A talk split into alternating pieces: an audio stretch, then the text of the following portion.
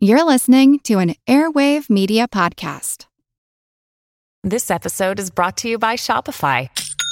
Forget the frustration of picking commerce platforms when you switch your business to Shopify, the global commerce platform that supercharges your selling wherever you sell. With Shopify, you'll harness the same intuitive features, trusted apps, and powerful analytics used by the world's leading brands. Sign up today for your $1 per month trial period at shopify.com slash tech, all lowercase. That's shopify.com slash tech.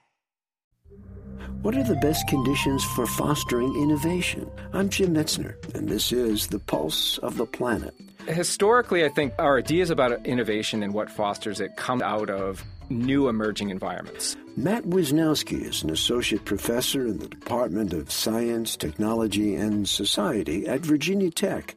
He says that recent history gives us several models for encouraging innovation. After the Second World War, we looked to Bell Laboratories, for example, as a place that generates a whole range of really significant and important technologies, highest among them transistors. And you had these managers who were looking around and saying, well, we've got these brilliant Nobel Prize winning scientists, and we have these other people who are really good at getting technologies to market.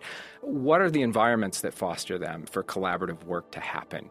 you need to give people the time to explore their own ideas in addition to working on a set of directed kind of projects. And innovation in that sense is something like a closed ecosystem. It's all within the context of one company and one organization that's trying to do this. And then people look to the rise of Silicon Valley and they say, wait a second, this is a really different model for fostering technological innovation. In this case, you've got an entire region, you have people moving from company to company, you have people working in different kinds of industries, you have this strange hippie environment where there's a fluidity of ideas. There are scientists and engineers who are engaged with metaphysics, and there are also these really rapidly moving markets. And there's a lot of venture capital. And so you create this more open kind of ecosystem. And people have since tried to draw on those ideas and create innovation districts and innovation communities and, and to build up spaces for fostering innovation. We'll hear more on innovation in future programs. I'm Jim Metzner, and this is The Pulse of the Planet.